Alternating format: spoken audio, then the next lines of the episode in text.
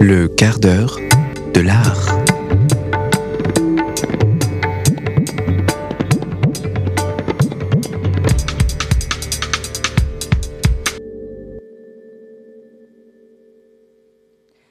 We have here with us Andri Snær Magnason. You are an award winning poet, novelist, and an environmental activist. You also co directed a movie called Dreamland, which talks about the dark side of the green energy. You were also the candidate for the 2016 pres. So, uh, would you mind telling us about your work in your own words? Well, um, I'm a, I live in Iceland, so I, I write in Icelandic, but uh, I speak to people globally through my translators. So my work has been very diverse. I have uh, sometimes betrayed my audience, going from poetry to children's literature to uh, nonfiction. So my latest book is called On Time and Water, and in that book I'm trying to grasp the scale of climate change um, through uh, science, poetry, mythology, and uh, and uh, personal stories. Because uh, the idea is that the issue is so large that it's in a way larger than language. Okay, so in your book on time and water, you say that the Earth's mightiest forces have fors- forsaken the geological time and now change on a human scale. So, do you think we can come up like with a well-designed plan to reverse these effects on a human scale? Because when they, they changed in such a long time and now suddenly, so we can can we come up with some plan that is for for a short time but really effective? Well, uh, scientists have shown us that uh, it is possible to to reverse what we have done, because what is happening is a consequence of of what we're doing. So, of course, we should be able to not do or, or do differently. So that should be within human reach. Some tipping points might have uh, been reached, so maybe something is irreversible. But uh, the leading scientists that I have spoken to, they all tell me that if we take action in time and if we uh, do the right thing, then then we can prevent the the worst of what is predicted if we continue uh, like we have been doing the last 10, 20 years. Yeah. So, how do you think it is being a writer in Anthropocene? I mean, do you think that there is a greater need for people who can act as liaison, such as you, that between scientists, policymakers, and the public, like who can translate the technical scientific facts into something that normal public can understand? Do you think there is need for people like that? Yes, well, that's why I wrote my book because um, just for myself, I, I had I had difficulties uh, connecting to like the newest IPCC report, even though I was very kind of interested and enthusiastic of, of understanding kind of what was at stake. I often felt like global warming was just about polar bears, or I could be easily distracted by uh, misleading media that would tell me that uh, the Earth was cooling or something, because I, I, I wasn't so deep into the science. But I, I felt it was my civil duty. I met some scientists, and uh, first I thought I did not have permission to write about their science because uh, my father's a doctor, for example, and and my father has always been very negative when somebody is writing about medical or health issues when they're not when they don't have a, a doctor's degree. So I felt like if I was not a climate or ocean scientist or a glacial scientist, that maybe I should not be interfering in their field. But then I met lots of scientists and they told me we have all the data, we have all the findings, uh, we have presented that to uh, the politicians, but they won't act until the public acts or, or asks them to ask. And also, it seems like they don't really understand what is at stake. And it seems like culturally, uh, we need stories to transfer uh, data and new, new, new findings into public uh, awareness and policy. So they told me, if you take my data, I can help you. I will read your book. But if you just bring it into stories, if you if you bring it closer to the heart, then uh, I would be very thankful. So, so that's what I that's the task that I did. Yes, I think uh, it's very important in these times because we have so much of data, but really uh, public cannot understand it, and then it's it becomes such a complicated issue. Yeah, and so. Uh, how do you think like this public awareness can shift from the desire for economic growth towards the desire for more harmonious and less destructive lifestyle i think that happens just like uh, all paradigm shifts that we have kind of that we can see or read about in the past 200 years like uh, just like i don't miss not having a slave not that icelanders had slaves or or I don't miss not having a king. That is uh, paradigm shifts, or or I don't miss that women are not out in the workforce, or, or uh, so so these things happen sometimes gradually, sometimes slowly. It can take decades for new concepts or ideas to to uh, to settle. But the problem is that we don't have as much time now. There is other paradigm shifts were, of course, in the race against uh, a human lifetime or, or the well being of a single human being. So, of course, it mattered that these shifts would happen. But now we're racing against uh, very mighty forces. For example, the changes of the oceans, the melting of the glaciers, and we don't have 30, 40 years to understand what is happening. And it's too late if we understand it only when the avalanche is actually hitting us. We have to understand it while the avalanche is being built up. Right, right sir. So, uh, what do you think like the doomsday scenario would be? It would not be like the, the world just is gone at one point. It would so so this would also affect the societies uh, in in very different ways. So how do you think that the societies will change with this cli- changing climate? So this will put uh, enormous pressure on uh, vulnerable areas, places that are already at the maximum heat level. Some of these places can become uninhabitable. It will affect groundwater level. It can have very drastic consequences if the Himalayan glaciers vanish and uh, and the source of life for a billion human beings uh, goes. It will have uh, effect on coastal areas. It will have effect on all marine life because if the oceans go from 8.1 in, in pH to uh, 7.7, that is the greatest change in the oceans we've seen for uh, 50 million years. So, so there's almost uh, there will probably be places that will be habitable and even uh, okay to live in, but but when so many people are disrupted, then I don't think anybody will be without kind of uh, feeling the disruption. But yes. you can also uh, so so it's very important that each step, and also when you're dealing with water, uh, water shifts so rapidly. That is uh, that is from uh, freezing point to melting point Yes. There, there's so much great change that can happen with one degree. And if you look at Siberia, or if you just look at glaciers or or big chunks of Earth that where one one degree centigrade just radically shifts everything from being ice to water, and that can, that can have very radical consequences. Yeah, you're right. The, the the ice that took centuries to develop can vanish in just a few years and the uh, the only way to prevent seem uh, prevent is is to prevent global warming. So, what do you feel about the Paris Agreement of UNFCCC, where they're they're talking about reducing the global temperatures to approximately two less than two degree before the industrial time? Because the uh, U.S. recently signed it back. So, so do you have some opinion on that?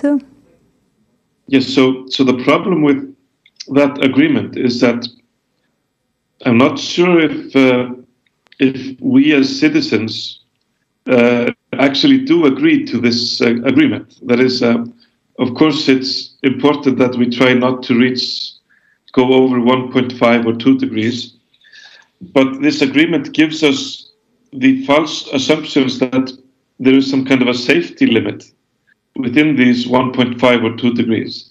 That is that uh, that that these this temperature comes without sacrifices, uh, pain, or uh, or uh, even unforeseen consequences.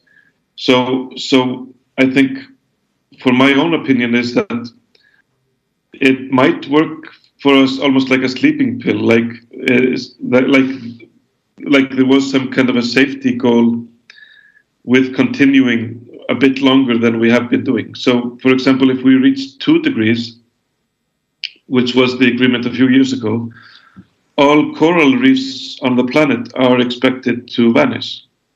And I don't think uh, we ever voted for that, or, or I don't even think that we understood that was the case when uh, the two degree agreement was signed.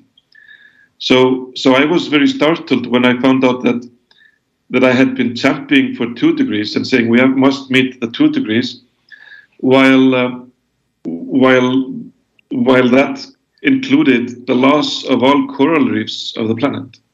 So, so I think we underestimate this, how serious the issue is, and that we have to put effort in place that where we put like 10% of the GDP of the nations and, and put uh, an enormous amount of uh, work, legislation, civil uh, civil participation into radically reducing our emissions, and uh, and then removing CO2 from the atmosphere through trees, through uh, possibly direct air capture techniques. So, uh, like for example, UNDP, they recently ran a poll in 50 countries of, of approximately 1.2 million people, and more than 60% of those people said and agreed that there is a global climate emergency. But yet, our democratic governments who are for the people and by the people.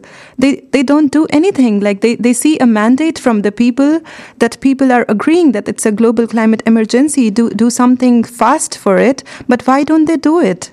We we changed our regulations, stopped everything for COVID in within days. But why can't we do the same for, for climate change?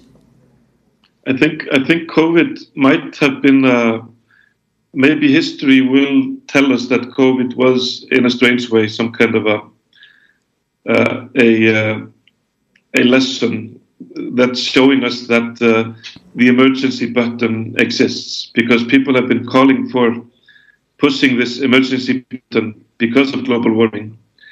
And everybody told us that this button does not exist. But now we have seen how whole industries have been basically destroyed due to uh, a higher the higher goal of, of saving people's health. So I think the generation that is in school, for example, today, and has experienced uh, this terrible time of not meeting friends, not going to parties, not uh, attending school, just just everything that's been taken away from this generation. And when they are asked after five years, okay, we need to tackle global warming, uh, what do we have to do? And somebody says, yeah, we need to use like 5% of the GDP, similar to the moon landing in America or uh, military spending in many countries. And they will ask, okay, is that all the sacrifice? Yes, you, you just have to innovate a lot and you have to change industries and divert habits and you have to recycle more and you have to eat differently and you can't uh, throw away everything like you've been doing for 50 years and they will ask, okay, but I still, I can still meet my grandmother. I can still go to school. I can still party. I can still have friends. I can still, uh, you know, do uh, interrail around Europe. Yes, of course, no problem. I think that generation will see tackling climate change as a relatively kind of uh, not as dreadful as as the COVID period. So, so by having this huge metaphor in our life a, a common reference point for all humanity, uh, it might in the end be seen as some kind of a blessing that that uh, showing us that there are possibilities, and we can change within weeks or months drastically how we how we uh, interact with uh, each other, the planet, and indus- industries. Okay. Uh, I have one very personal dilemma, and I think it's a dilemma of a lot of people. So, I come from India, 10,000 kilometers away from here, and the world has become so global and no matter how environmental proactive i try to become i have this feeling that i have put my foot forward in destroying the environment. Because for example if i want to settle here maybe and then i would travel at least 30 times to meet my friends and family 10,000 kilometers away. And so how can we have a global and a sustainable world. Because i think it's not possible to go back to that everybody lives in in a small place. They don't do much to harm the environment. So h- how can we have uh, that kind of system? Well that, that's my same dilemma. I, I went uh, i went twice to I, I went to india and nepal when i was writing the book. And so so i had to ask myself also you know how the dilemma of writing about global warming and even knowing about it, but still participating in the world. And I, I, I, think it's not wrong in itself to want to fly and visit friends and family, but uh, we just have to develop new methods and new techniques of doing it. And uh, so I think it's good that you want to fly 10,000 kilometers and meet friends and family and it's good that we want to meet each other and that we want to blend in with other nations and and live in many places. But we just have to find ways to do it that are not as harmful as we have been doing it in the last last years. Maybe we have to travel slower. Maybe we have to stay longer.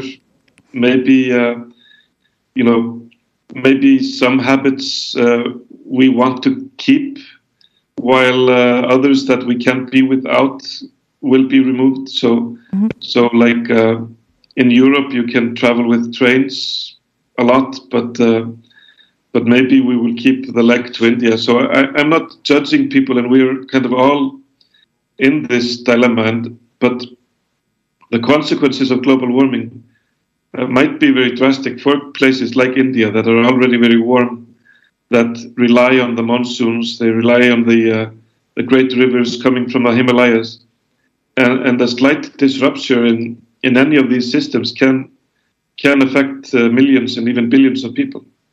So, uh, so this is a common dilemma that we're all faced with, and, and then we have places like India that want to rise from poverty, and and will maybe need to have uh, a certain more impact on, like uh, by developing the, the nation, and and so the obligation for the Western world, for the countries that became rich through coal and oil and gas, it's their moral obligation to be the first also to to be without those uh, those products.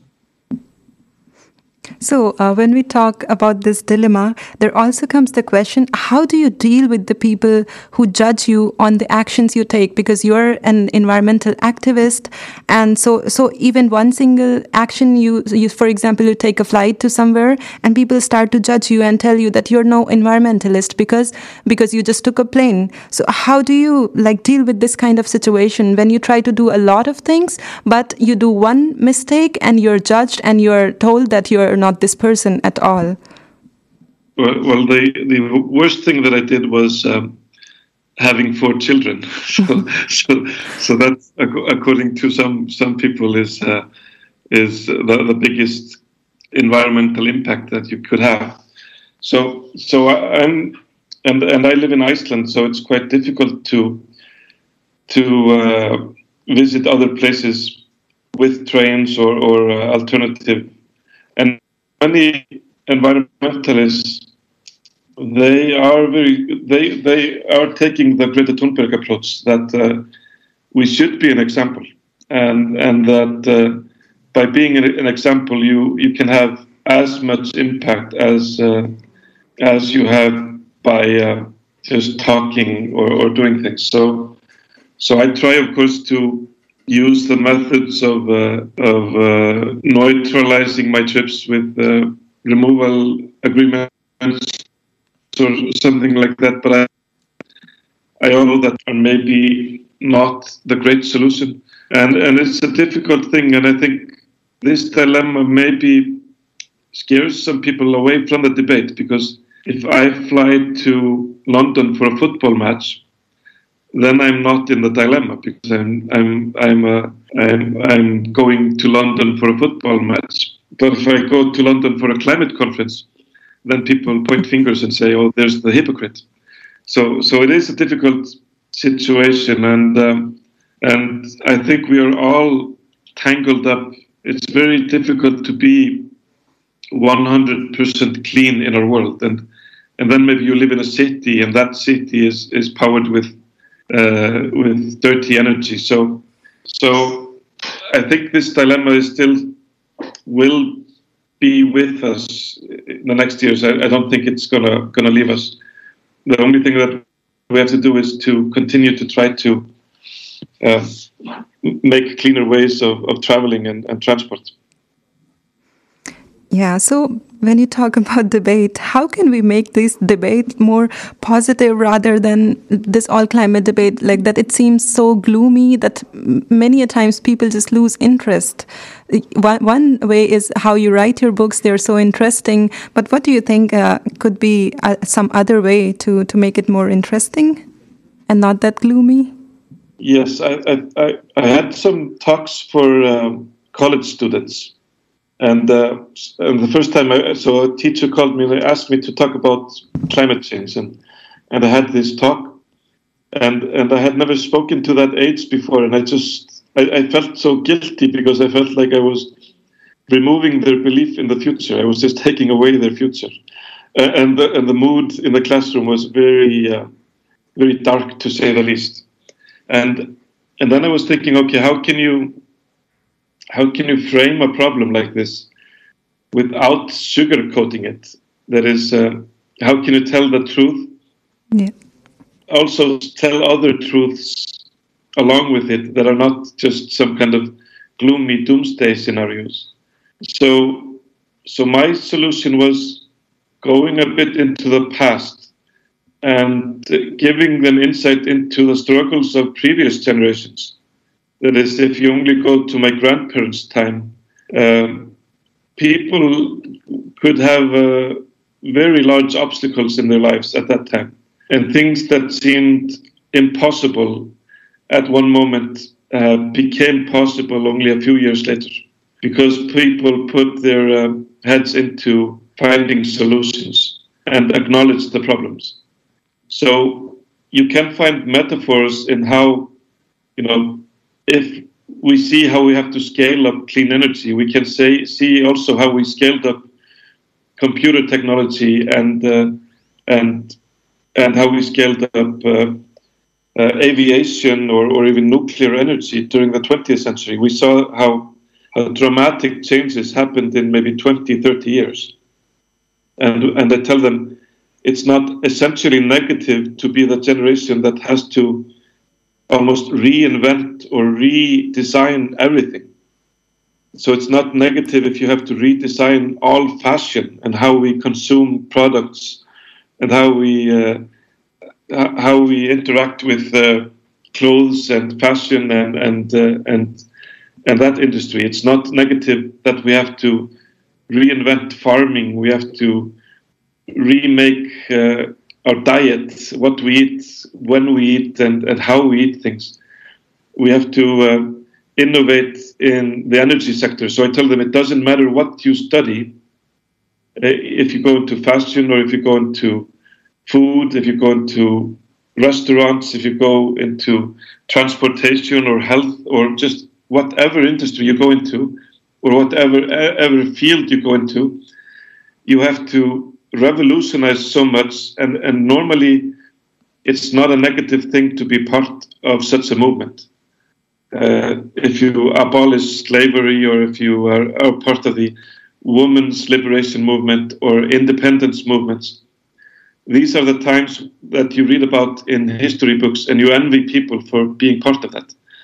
So I tell them it's, it's difficult and it's, you never know if the outcome will be victory or not but it's more stimulating to be part of, of that time than to be part of a time in history where no new ideas are required, no innovation is required, or, or, or nothing. So, so I, I, give them this hope that for the first, scientists tell us that this is possible, and then to be part of the change is not a negative task or a toil.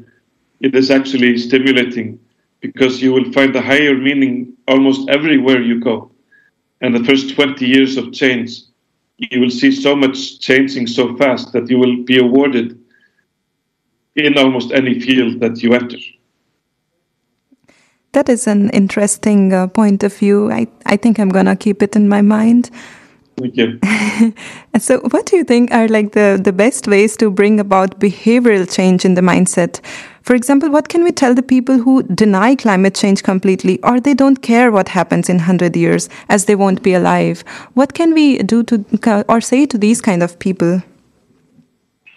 Well, I I I just uh, normally I try to listen to people, and uh, and, and my experience is that uh, frontal attacks and uh, and are not always the uh, the best way to uh, to address people. And and often, if you listen, then you will find some incentives or some arguments. Maybe uh, part of their argument might be right, uh, but then they might have have received misleading information. And so, but I think that is towards the public, you know. So, so public that doesn't believe in global warming. I don't. I, I, it's it's a it's a difficult dilemma because on the higher level, those people believe that because of deliberate misleading campaigns in the past. That is, uh, I think, one of the greatest crimes of our time is how misinformation campaigns have been waged against science. And I think uh, the law of ecocide and even some kind of a Simon Wiesenthal Institute might be established, or, or some kind of a, like, like we saw after the Second World War, might be established on people that that deliberately were misleading science and misleading the public awareness away from this issue, because uh, because it's one thing to have an opinion, but there's another thing of deliberately misleading, like uh, misleading uh, the consequences of smoking cigarettes or, or, or something like that. So very similar campaigns were waged against environmentalists and against science. So, so I think history will uh, prove that as one of the greatest crimes, yeah, we have seen in, in human history. And uh, so I would say we should take it very seriously on that level but maybe on the uh, ground level of people that have been misled to listen and, and hope that they are rational and they can be uh, uh, that you can put some arguments into their mind. So, do you have like an example of a society or community where you saw a positive change, and then can can you through that maybe tell us your biggest message for today? Well, I think uh, like if you look at Icelandic history, then if you were if you were born around 1870, for example, the, the future would have been quite bleak because Iceland had reached almost its limits of growth. There is uh, we uh, we had uh, we had uh, we were at the brink of starvation actually, and, and about 20% of the nation was was immigrating to Canada. But then we managed to uh, tap into the disadvantages. So the volcanoes, they could give us uh, clean energy, and, and, and we had also the glacial rivers that killed lots of people, but we could also get our energy from there. So, uh, and then the cold waters were actually full of fish, so we actually had much more resources than we we believed that we had. If we look at uh, the next 100 years, I think we will have to tap also into these disadvantages. There is all this sun and, and heat that is uh, bombarding the planet. We are still on some kind of infantry stage of harnessing solar energy. Like we have all of India, we have much of Africa, much of America, all southern Europe has actually enough energy from the sun to power uh, quite, uh, you know, to power quite advanced societies. But we just have not used that because we had access to cheap coal and oil. So, so if we look in the next 100 years, I think after 50 years, people will shake their heads over all this oil infrastructure that we created while while the sun was directly above our heads. So, and and also I think areas, it's dangerous to present scenarios of refugees fleeing uh, Africa into the Mediterranean or, or, or whatever. I think we will see unexpected shifts because when you start harnessing the sun on a larger level than you do today, then places that are difficult to live in now will be like Iceland. They, they will be able to, to maybe attract people because of the utilization of, of a resource that is currently not being used. So I don't see a linear scenario of uh, of some kind of a doomsday. We will see lots of change, but but we really have to prevent the worst of global warming because uh, there is just too much uh, suffering and too much beauty at stake that we will lose, and, and we will regret that if we do. Okay, thank you very much, sir. Uh, it was a privilege to have this talk with you. Thank you. Like, nice to talk to you. Uh,